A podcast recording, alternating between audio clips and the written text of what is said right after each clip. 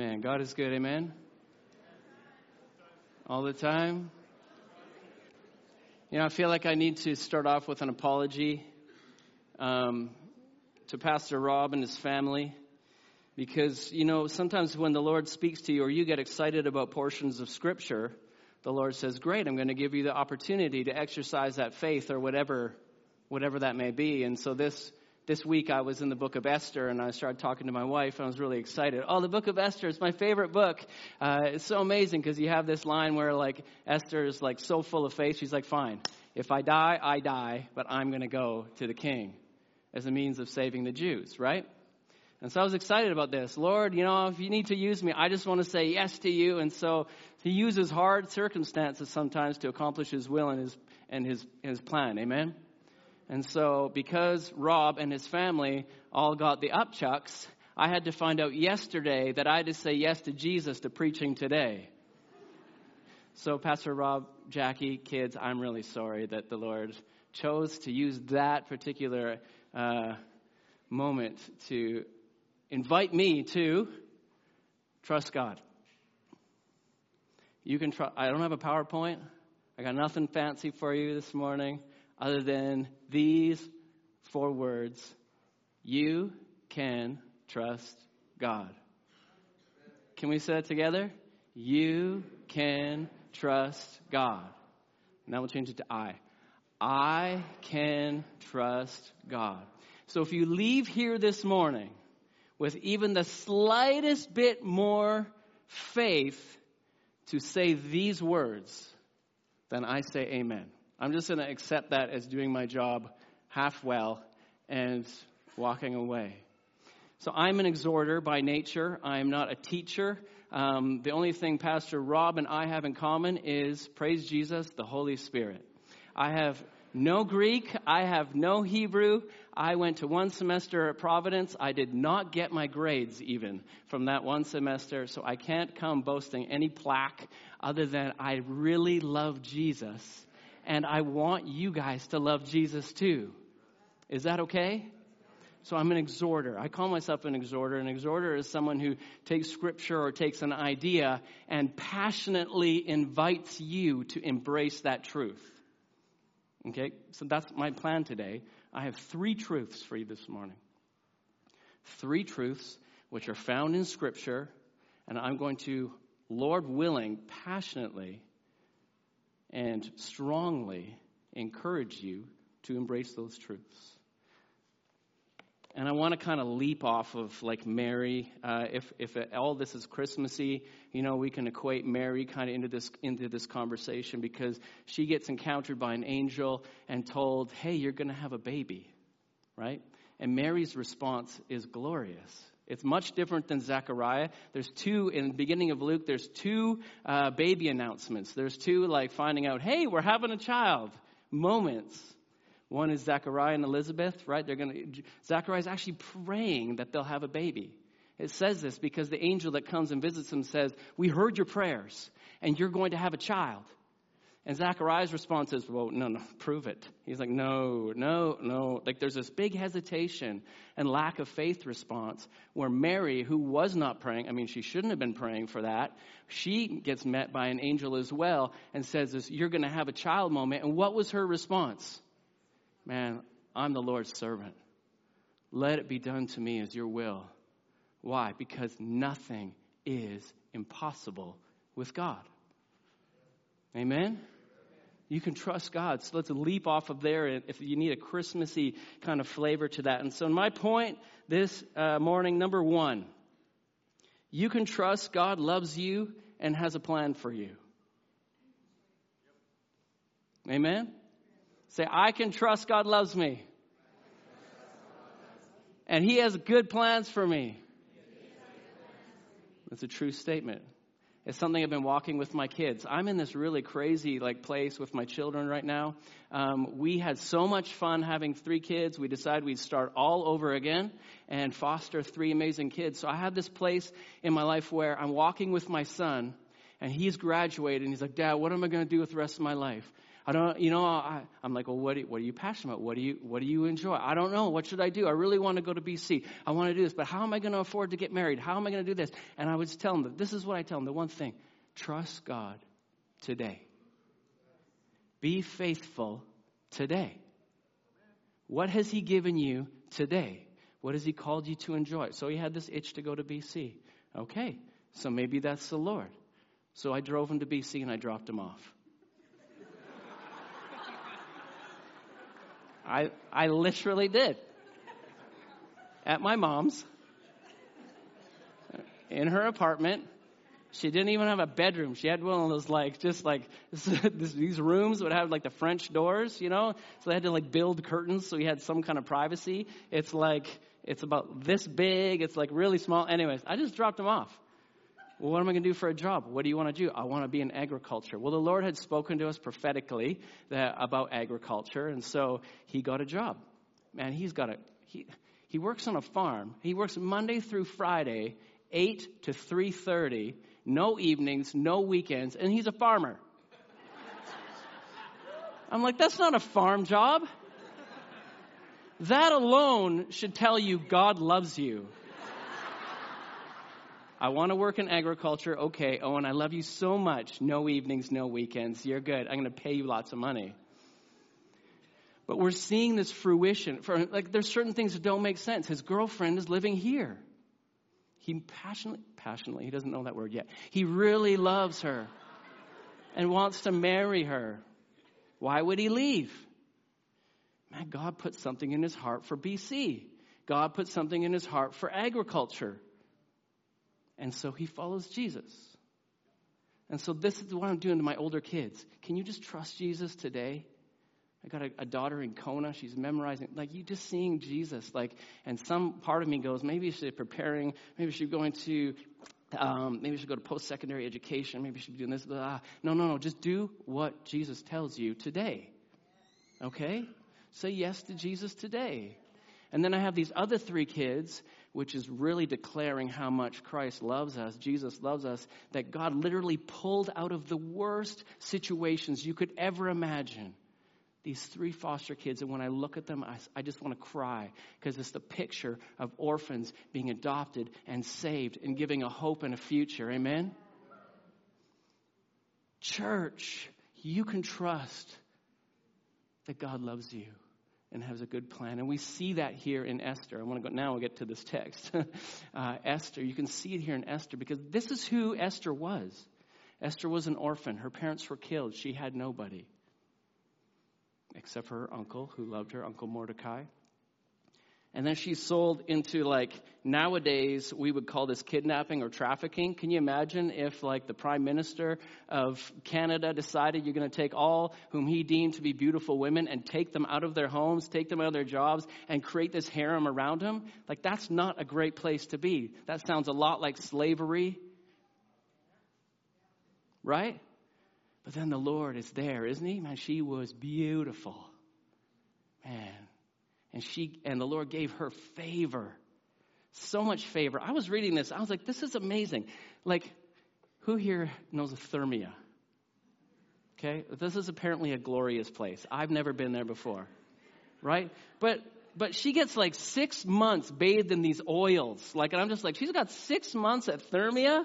You know, and then it says another six months at this other Thermëa location where she's just being beautified and washed over. I'm just seeing Jesus' favor on Esther as she's in that, that horrible situation. And we all know what happens to Esther. She gets raised up. She was loved more than all the others, and she eventually gets made queen. She gets from an orphan, she has nobody, raised up to be queen. And we know that Mordecai's kind of in that same, I mean, he doesn't get to go to Thermëa, but this man of faith, right? He, walking faithfully. I just love this picture of Mordecai. It says that when Esther got taken, you know, she, he would walk out the courts every day just to make sure that she was okay. This care, this love for his daughter that he had adopted. But Mordecai also, through this faithfulness, through this humility before the Lord, gets raised up and he takes, eventually takes Haman's place in command of many and making an heir. Church, this is your story. Galatians 4, verse 3 to 7. When we were children, we were enslaved to elementary principles of the world. But when the fullness of time had come, God sent forth his son, born of a woman, born under the law, to redeem those who were under the law, so that we might receive adoptions, adoption of sons as sons and daughters. Amen. And because you are sons and daughters, God has sent the Spirit into uh, a spirit of our Son, uh, sorry, His Son into our hearts, crying, Abba, Father. So you are no longer a slave, but a, uh, but a son. And if a son, then an heir through God. Amen? This should be causing you to rejoice right now. Like right in this moment, just hearing this truth. No, I like, like, I, I, like Peter. Second Peter chapter one says, man, I, I say these things to stir you up as a way of reminder, right? So that when I leave, you will know them. Okay, that's me. I just want to be like Peter this morning and exhort you and remind you in Christ that you, as Esther was taken as an orphan, was made an heir. That's your story. You can trust that God loves you been reading this book, Don't Give the Enemy a Seat at Your Table. Oh, there is such a glorious picture in, in Psalm 23, verse 5, and he prepares a table for us in the presence of our enemies. Our cup overflows. Church, the Lord passionately loves you has called you into relationship with you, has prepared this table. He's sitting there at this table wanting to have fellowship with you, to look you in the eye, give you all the attention. The, the table's overflowing with goodness, good things you love. My table has zero mushrooms, just only things that I love. only things that I love. If there's mushrooms on my table, I know the enemy is present. He is there. But there isn't. There's just my father. And he sets in the presence of my enemies. There is hardships all around. There's hardships for you all around right now. That doesn't change the fact the Father loves you and has plans for you. Because he prepared the table. And it is so glorious that when you sit at this table, you look around, you're thinking to yourself, this must have cost a fortune because it is so good and so glorious. And the father would say, Yes, it cost me my son's life. That's how much I love you. That's how much I want to sit at the table with you. It cost me my son's life. If, don't even dare think you're unworthy. Don't uh, even dare think that I don't love you. It cost me everything. Church, you can trust that God loves you. He paid with His Son.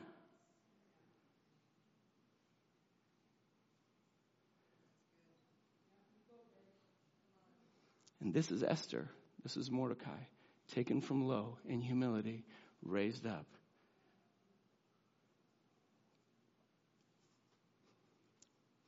Point number two. I didn't even pray before we started. That's the grace of God. Father, would you just have your way this morning? God, I just, I passionately ask that you would reveal the love of Christ to every heart sitting here today. God, that they would see, see you clearly sitting across the table with all their favorites sitting there in front of them, overflowing, overflowing, overflowing. May it pierce. May they not see the hardships around them in the same way. Lord Jesus, that we may know your love and your good plans for us, Jesus. Oh, Jesus. Point number two you can trust that He'll take the enemy's plans in your circumstances and turn them for good. It's not easy to trust that, is it? Have you ever heard that, that, that saying, coincidences happen when you pray? Right? We've heard that before um, when I wasn't following the Lord. So uh, I, I've, I grew up in a really faith-filled Christian home, both sides, my dad's sides and my mom's sides. Uh, ones were Hieberts and ones were Friesens. So, I mean, I was thoroughly entrenched in Mennonite uh, culture. lots of good food, um, kilkia, and all, this, the, all the other stuff that comes with it. Uh, but I had an amazing grandma my grandma got filled with the Holy Spirit two weeks before I was born, and I, the doctors thought I was dead, lifted me up. My, my grandma came and lifted me up with all the wires and asked God to save me. It's crazy story. But, anyways, I still, you know, I wasn't following the Lord. I ended up going this missions trip after I graduated, and uh, the last day of our missions trip was our fun day, and so we went to the beach and we thought we'd go swimming. We didn't know that that was the worst place for undertows, and 10 to 12 of us caught caught in an undertow, and I thought I was going to die. That's what I thought would happen. And those, those situations where the life flashes before your eyes, like have you ever heard that? My life flashed before my eyes. I know what that feels like. Literally. Just everything. And I cried out to the Lord. I said, Lord, if you save me, I give you my life. I, I just commit everything to you. The waves paused for one second. I touched, I went in, and two angels showed up out of nowhere. They showed up out of nowhere. We were on a secluded beach. They had a huge burlap rope. All, one guy did. I saw them over his shoulder, walked up. They pulled in all the rest. No one died. They, they just magically pulled everyone in. Everybody came back to the beach. We turned around to say thank you. Gone. Disappeared. Into thin air. I testify. It happens at the very same time.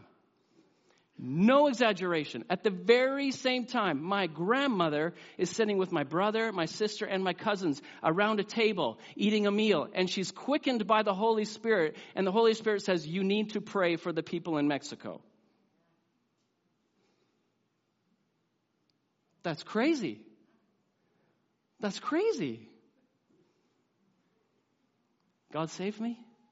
I'm here because of that day. That mo- like, well, many moments, but that, I will obviously never forget that moment. It changed my whole life.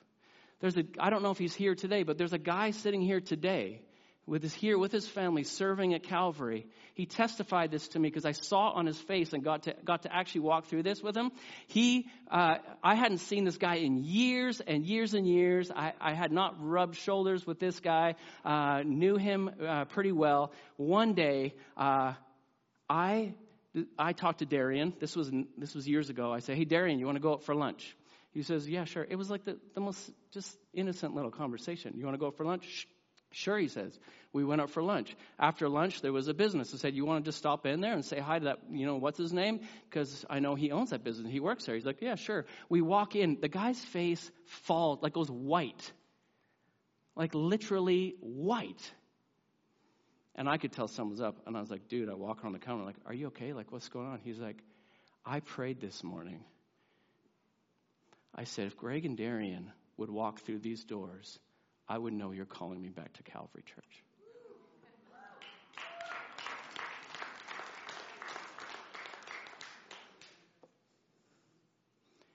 I'm not making this stuff up. This is crazy stuff. Mordecai hears about the edict that the king sets out, okay? The king, you know, Haman, he's all up your act. He's really upset because Mordecai won't bow to him, right? This guy's like, this guy's evil he convinces the king listen, man, there is a whole group of people that don't think the way we think. They don't think the way you think, king. And why should you be tolerating those people? How can you tolerate those people? You know what you should do? This is crazy. Listen to this. Is this where I wanted to say this part? We'll find out. It's not. Anyways. That's what happens when you prepare a sermon the night before. Anyways. he has some evil plans. This edict that passed by, Mordecai's, and it was horrible to kill all the Jews, right? Kill them all. What does Mordecai do? Man, this guy puts on his sackcloth and ashes, humbles himself before the Lord, and just cries out to Jesus Jesus, will you save us? Jesus, will you save us? And it was so public. Esther, you saw, right? They, they saw and they came out, put some clothes on, whatever. But he just humbles himself, humbles himself before the Lord. Lord, would you save the Jews? Would you save the Jews? Broken, humility, low, contrite spirit before the Lord. And what starts to happen? Coincidences start to happen. This is one of the, this is one of the, like Man, I read that. I was talking to Michelle, and she's like, How have they not made a movie about this stuff yet? Because it's uncanny, isn't it? Four major coincidences. On the night Haman was planning, Haman got really excited, right? He's like, sweet, the Jews are going to die, and I'm awesome. You know, this is what we should do. We, uh, we should, like, kill. Uh, we should kill Mordecai. We should hang him, right? What his friends started saying, this is what you should, you should kill, you should kill Mordecai. You should hang him. You should build some gallows. That's what you should do. 75 feet tall. I did my math. 75 feet tall. Huge gallows. We should hang him. He's all excited. At that very same time, the Bible says, okay, on that night, the king can't sleep. Hmm, how convenient. And when he says, What? Hey, could you, could you bring me that book of memorable deeds? You know, that's what he wants to. He can't sleep. Let me just read about some good deeds. And he starts reading about Mordecai and how he had, you know, remember he there was two guys that wanted to assassinate the king and he became aware of it and he told Esther and he ended up saving the king and the king starts reading about this. It's amazing. Have we honored this guy? This at the same time. You have Haman on one side. We need to destroy Mordecai. Let's build some gallows. At the very same time, the king's like, we need to honor Mordecai. Is that not oddly coincidental? And it goes on. So the king's like, okay, who's in the court? Someone's in the court. Who is that? It's Haman. I mean, I don't know what they were doing at this time of night. I mean, he was partying with his friends, and the king can't sleep, and then he decides he needs to go talk to the king late at night. I, I don't get quite that part, but the king responds by one, number two, wanting to honor Mordecai. And he says, Who's in the court? Just as Haman is entering in to speak about killing Mordecai.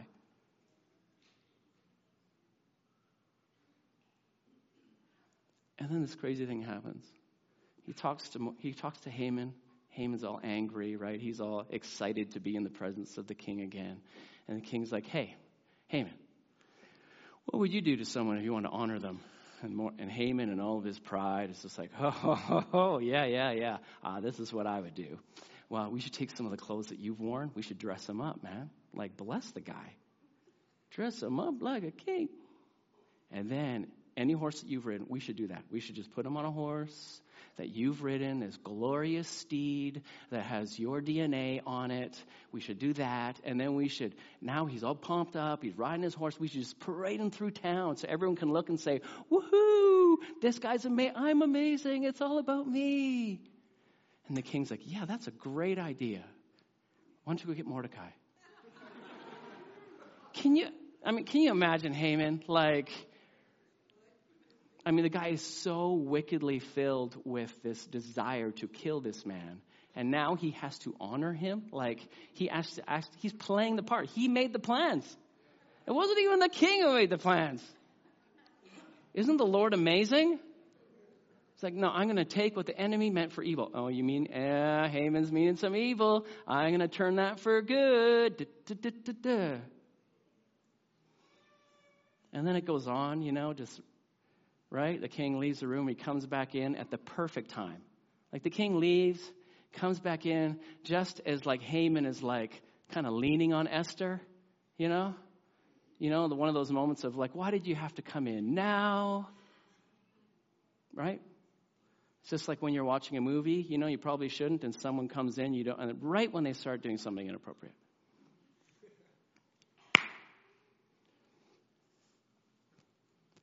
And then we know that Haman gets hanged, hung on the gallows, the very gallows he made for Mordecai.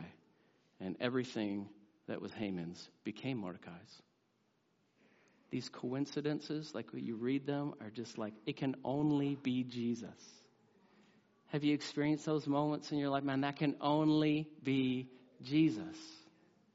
Because Jesus takes what the enemy means for evil and he has this habit of turning it for good. Church, you can trust God to take the enemy's plans and, and your circumstances and change them for good. Romans 8:28. How many times have you read that? It's a true. It's just a true story. That's what it is. We know that for those who love God, all things work together for good. for those who are called according to his purpose. Maybe you're sitting here today and you've done great and honorable things and you're not seeing acknowledgement for them. Maybe you have people conspiring against you and you're completely innocent and you're wallowing in unfairness or wanting to defend yourself. Maybe you're just walking through some legit hard circumstances. And we know that's happening, church. And I don't say these things with any kind of ounce of like, smarten up, make it seem easy. It's not easy. The table God prepares for us is in the presence of our enemies, right?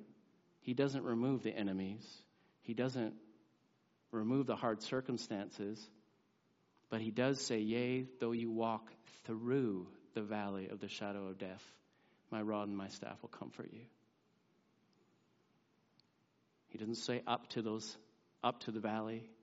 He doesn't say get stuck in the valley. He says you walk through it. I will be with you. Amen. The enemy's schemes are no match for the Lord's wisdom and divine providence. Amen. The enemy's schemes are no match for the Lord's wisdom and divine providence.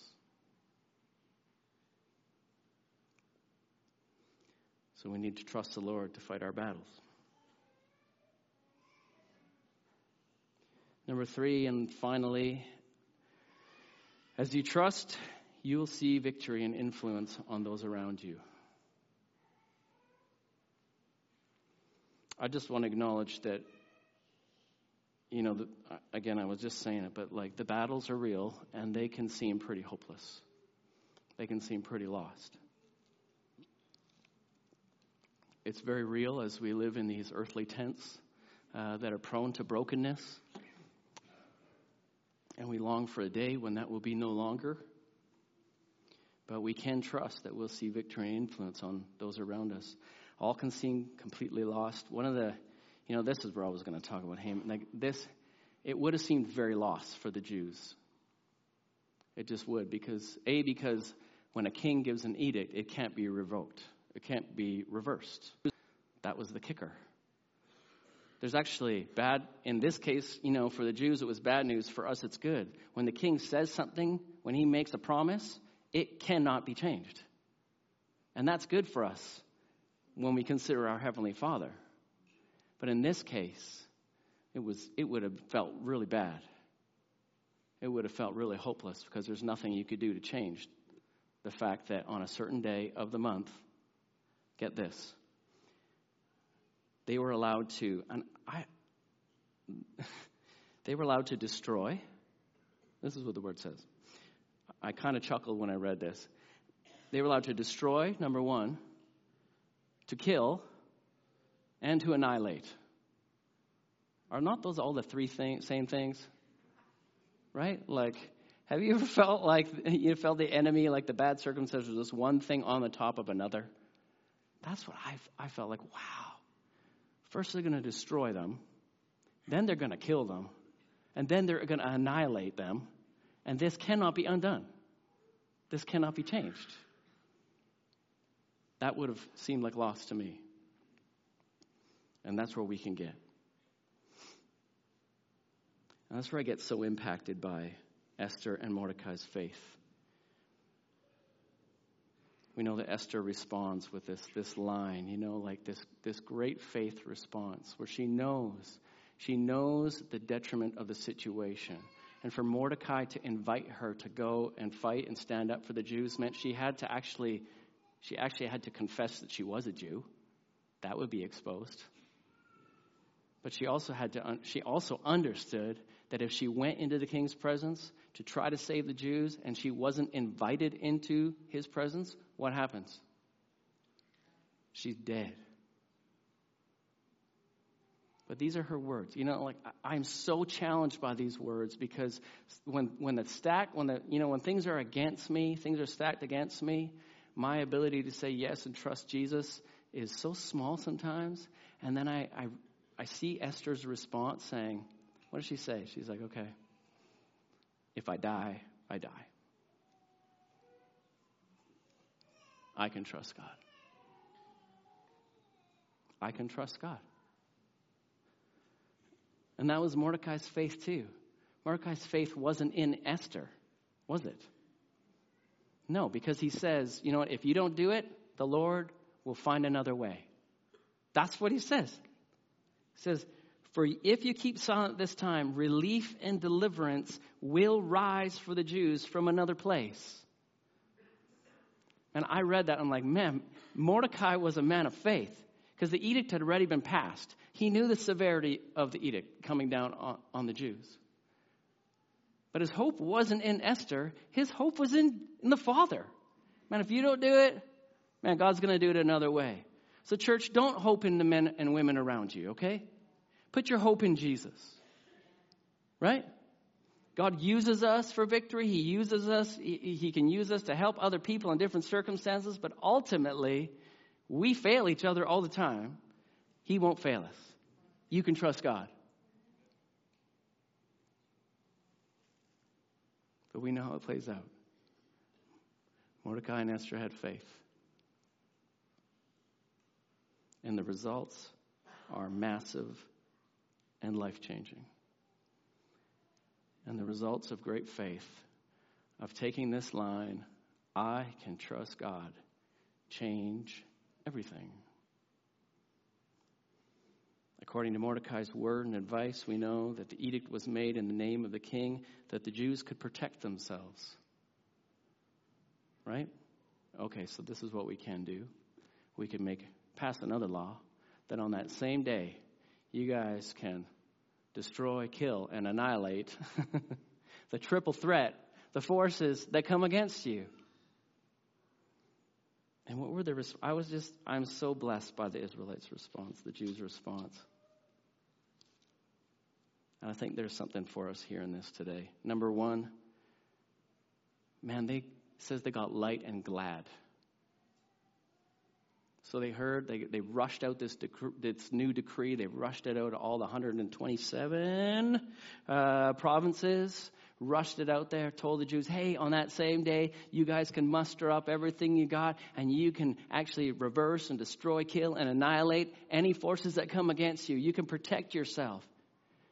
And it says, man, they got light. The Jews had light and gladness and joy and honor. And in every province and in every city, wherever the king's command and his edict reached, there was gladness and joy among the Jews, a feast and a holiday.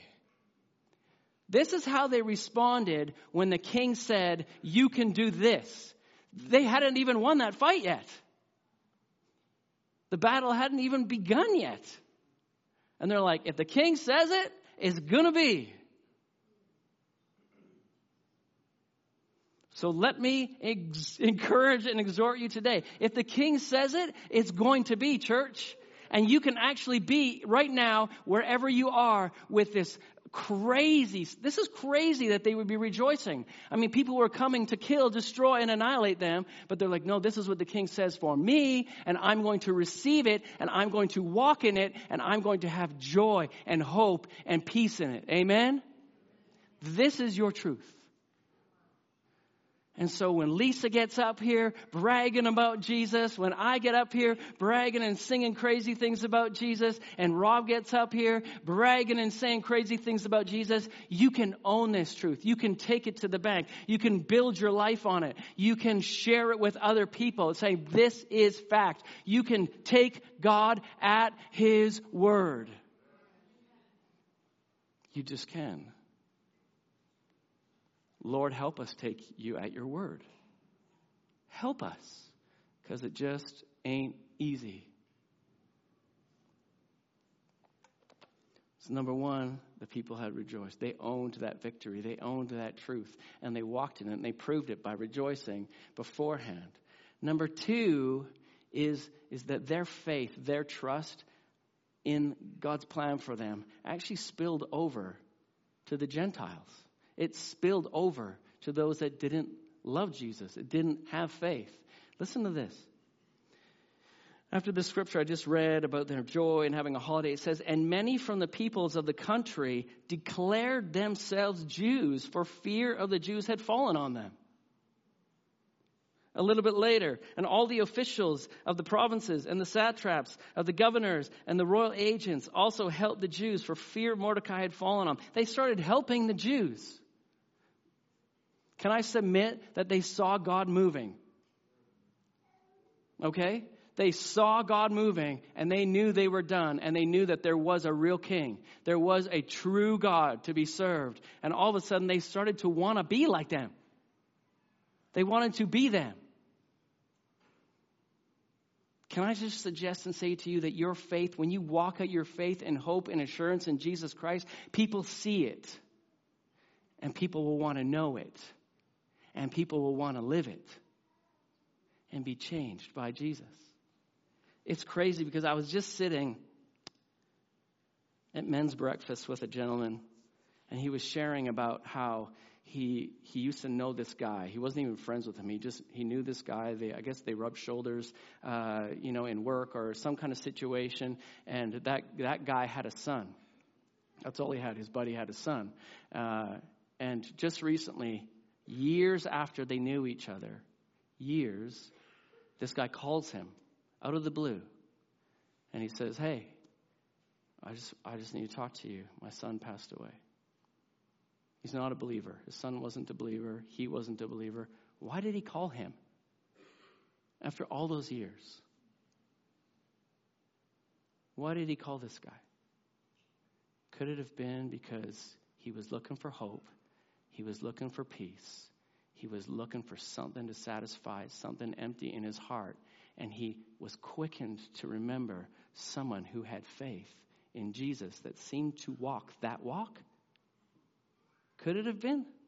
After all those years? Could that be why the person he calls in his time of distress is someone that he doesn't even have a relationship with, but knows, carries the presence of Jesus, or trusts in God?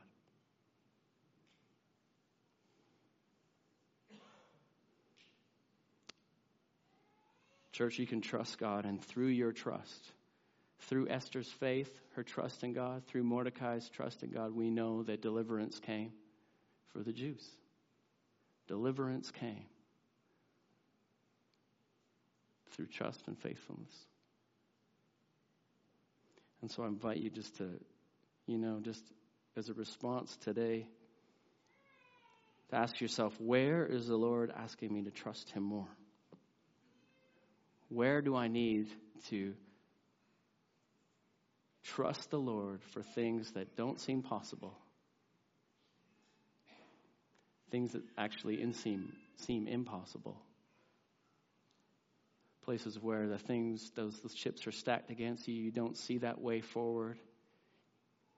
You don't see that hope. You feel the despair.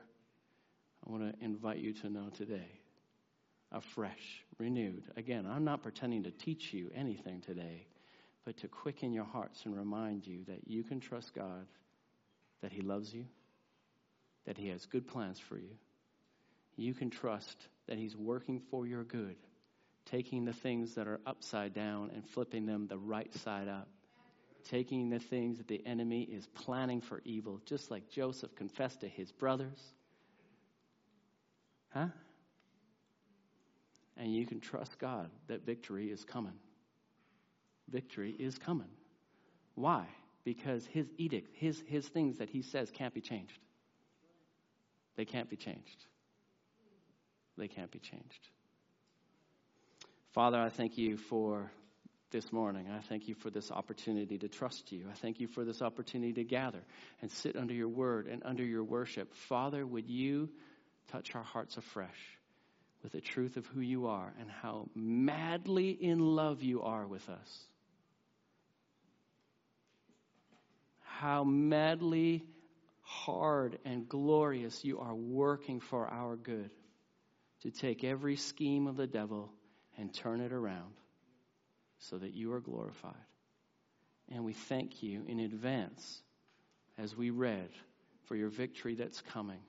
God, would others see and know and hear the good news and come to a saving faith in you, Jesus. Be glorified in Jesus' name. And everybody said, Amen. Amen.